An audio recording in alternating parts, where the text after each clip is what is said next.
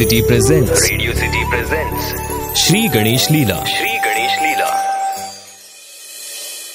सुख करता दुख हरता गणेश जी को लड्डू मोदक बहुत प्रिय है, इसलिए जब भी उनकी पूजा होती है तो उन्हें लड्डू मोदक चढ़ाए जाते हैं।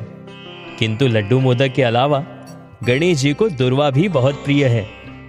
दुर्वा एक प्रकार की घास होती है जिसे दूब भी कहा जाता है।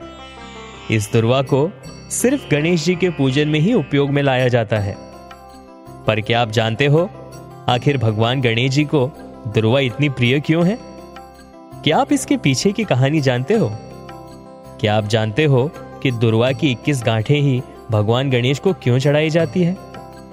एक पौराणिक कथा के अनुसार प्राचीन काल में अनलासुर नामक एक दैत्य हुआ करता था और उसके कोप से स्वर्ग और धरती दोनों पर त्राही त्राही मची हुई थी। अनलासुर दैत्य तो था, किंतु एक ऐसा खूंखार दैत्य जो ऋषि मुनि और साधारण मनुष्यों को जीवित ही निगल जाता था। इस दैत्य के अत्याचारों से प्रभावित होकर देवराज इंद्र सहित सभी देवी देवता, ऋषि मुनि, देवों के देव महादेव भगवान शिव शंकर जी से प्रार्थना करने जा पहुंचे और सभी ने भोलेनाथ से यह प्रार्थना की कि वे अनलासुर के आतंक का खात्मा करें और उन्हें अनलासुर के कोप से बचाएं।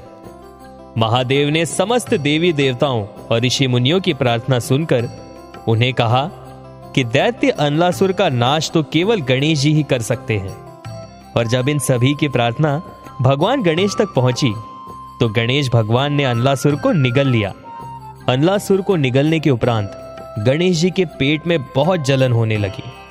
इस कष्ट से बचने के लिए कई प्रकार के उपाय किए गए, किंतु वो सारे उपाय करने के बाद भी गणेश जी के पेट की जलन शांत नहीं हुई। तब ऋषि कश्यप ने दुर्वा की 21 गांठें बनाकर भगवान गणेश को खाने के लिए दी।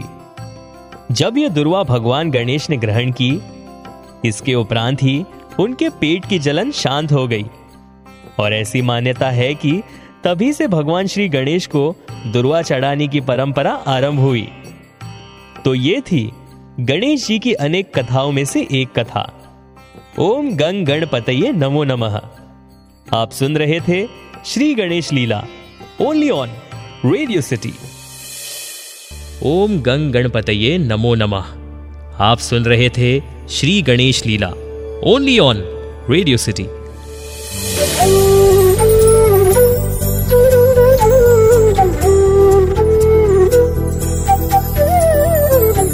Radio city presents Shri Ganesh लीला।